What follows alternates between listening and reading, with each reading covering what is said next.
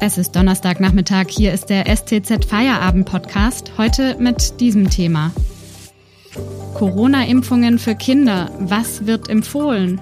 Am Mikrofon ist Hanna Spanhehl. Hallo.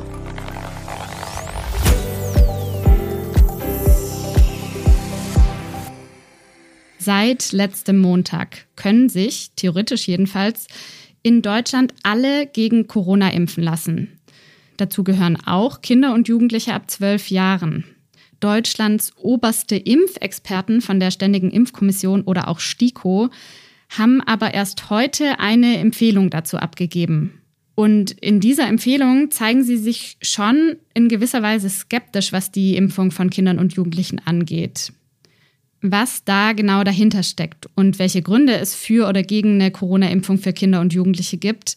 Darüber spreche ich jetzt mit meinem Kollegen Werner Ludwig, Wissenschaftsredakteur bei unserer Zeitung. Hallo Werner.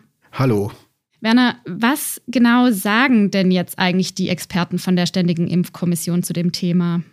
Ja, die STIKO empfiehlt, dass man Kinder und Jugendliche zwischen 12 und 17 nur dann impfen sollte gegen Corona, wenn sie bestimmte Vorerkrankungen haben.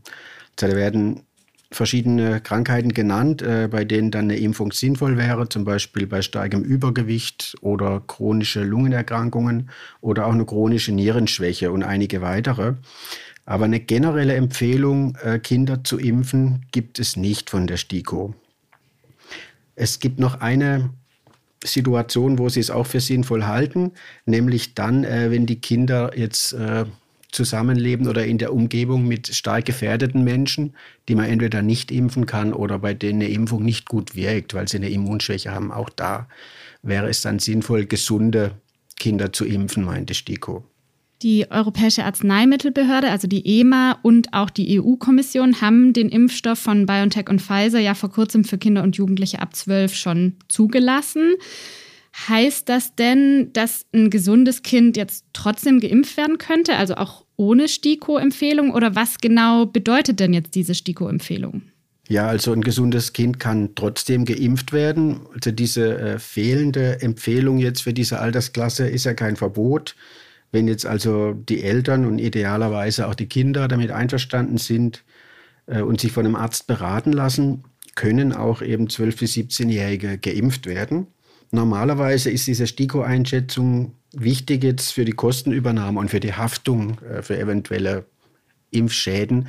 Aber das ist jetzt in dem Fall nicht relevant, weil das eben durch entsprechende Vorgaben vom Bund geregelt ist. Wenn man jetzt den Eindruck hat, dass die EMA und die STIKO nicht der gleichen Meinung sind, äh, muss man bedenken, dass eben eine Zulassung und eine Empfehlung äh, nicht dasselbe sind. Also die Zulassung sagt ja nur, dass von einem Impfstoff oder Medikament jetzt ähm, kein äh, unverantwortliches oder unverantwortbares Gesundheitsrisiko ausgeht. Und die Empfehlung, da geht es ja dann darum, äh, wie und wer soll jetzt äh, mit diesem Impfstoff geimpft werden. Und warum will die STIKO jetzt keine generelle Impfempfehlung abgeben? Was ist da die Begründung? Ja, die Experten sind der Ansicht, dass es äh, zur Sicherheit des Impfstoffs eben in dieser Altersgruppe zwischen 12 und 17 noch zu wenige Daten gibt. Also in der Zulassungsstudie von BioNTech Pfizer für diese Altersgruppe, da waren nur rund 2300 äh, Probanden dabei und von denen wurde nur die Hälfte, also ich glaube 1130, geimpft. Und es sind natürlich äh, relativ wenige Probanden, um jetzt äh, seltene Nebenwirkungen herauszufinden, die ja manchmal dann mit einem oder zwei Fällen pro 100.000 Geimpfte auftauchen. Und das kann man auf der bisherigen Datenbasis eben nicht sagen, argumentiert die STIKO. Also die kann man nicht äh, quantifizieren, wie häufig die dann sind. Was zeigen denn diese Studien oder die Daten, die es da jetzt inzwischen schon gibt, noch? Also wie gut wirkt die Impfung bei Kindern und welche Nebenwirkungen sind da jetzt überhaupt schon aufgetaucht? Also zunächst zur Wirkung, äh, dass die Impfstoffe bei Kindern und Jugendlichen ebenfalls sehr gut wirken, ist unbestritten, zeigen die Studien. Also da ist man äh, bei der Wirksamkeit jetzt, wenn es darum geht, eine Corona-Infektion mit Symptomen zu verhindern, ist man nah bei 100 Prozent und damit sogar noch ein bisschen höher als bei den Erwachsenen. Und auch die Nebenwirkungen sind ähnlich wie bei Erwachsenen, also Schmerzen an der Einstichstelle, Müdigkeit, Kopfschmerzen oder Fieber. Aber auch hier ist es so, dass sie in der Regel äh, in ein paar Tagen abklingen spätestens. Und was man natürlich noch sehen kann jetzt, in den USA wurden ja jetzt schon mehrere Millionen Kinder und Jugendliche geimpft mit BioNTech. Und auch da äh, gibt es jetzt keine vermehrten Meldungen über Komplikationen im Zusammenhang mit der Impfung. Also insgesamt kann man sagen, dass die Verträglichkeit bei Kindern und Jugendlichen auch gut ist. Danke, Werner Ludwig, bis hierher. Wir sprechen gleich noch darüber, was für eine Impfung von Kindern und Jugendlichen sprechen könnte und was vielleicht aber auch dagegen. Vorher machen wir kurz Werbung. Aktuelle Informationen und Hintergründe bekommen Sie jederzeit auf stuttgarter-zeitung.de oder in unserer STZ News App. Mehr Analysen gibt es mit einem STZ Plus Abo. Das kostet 9,90 Euro im Monat und ist monatlich kündbar. In dem Text Shoppers Einstand bei der Kultusministerkonferenz schreibt meine Kollegin Bärbel Kraus über die neue grüne Schulministerin in Baden-Württemberg und über deren Pläne. Den Text finden Sie auch über die Podcast-Beschreibung. Außerdem, wenn Ihnen dieser Podcast gefällt, denken Sie doch bitte daran, ihn auf Spotify oder iTunes zu abonnieren. Unterstützen Sie Journalismus aus der Region für die Region. Dankeschön. Im Podcast spreche ich heute mit Wissenschaftsredakteur Werner Ludwig über Corona-Impfungen für Kinder und Jugendliche. Werner, was kann denn aus deiner Sicht für eine Impfung von einem gesunden Kind sprechen? Oder vielleicht auch anders gefragt, würde das denn überhaupt so viel bringen? Weil Kinder doch insgesamt schon eher milde Verläufe haben, wenn sie sich jetzt mal mit dem Coronavirus infizieren. Gut, äh, man muss grundsätzlich äh, ja immer Risiko und Nutzen von so einer Impfung in Relation setzen. Ne? Und jetzt bei Kindern und Jugendlichen ist jetzt der, der Nutzen für die Kinder und Jugendlichen selbst äh, nicht so hoch wie bei Erwachsenen, weil sie einfach seltener äh, schwer an Corona erkranken. Also das zeigen auch die Zahlen in Deutschland, wo eben, ich glaube, insgesamt nur rund 80 Kinder und Jugendliche bislang äh, intensivmedizinisch behandelt werden mussten von denen wiederum zwei Drittel auch äh, schwerere Vorerkrankungen hatten, also eher Risikopatienten waren.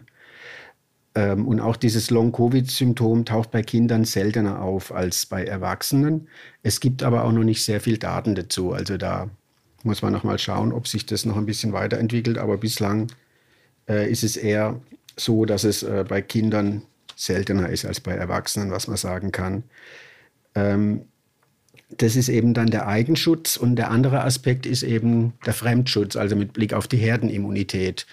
Und da wird ja dann argumentiert, äh, dass Kinder eben ja andere Menschen äh, anstecken können, die äh, dann schwerer erkranken. Und da sagen viele Experten, dass es für die Herdenimmunität durchaus natürlich eine Bedeutung hat, wenn man möglichst viele Kinder bald impft, weil insgesamt geht man davon aus, dass 80 Prozent der Bevölkerung geimpft sein sollte, äh, um diese Herdenimmunität zu gewährleisten.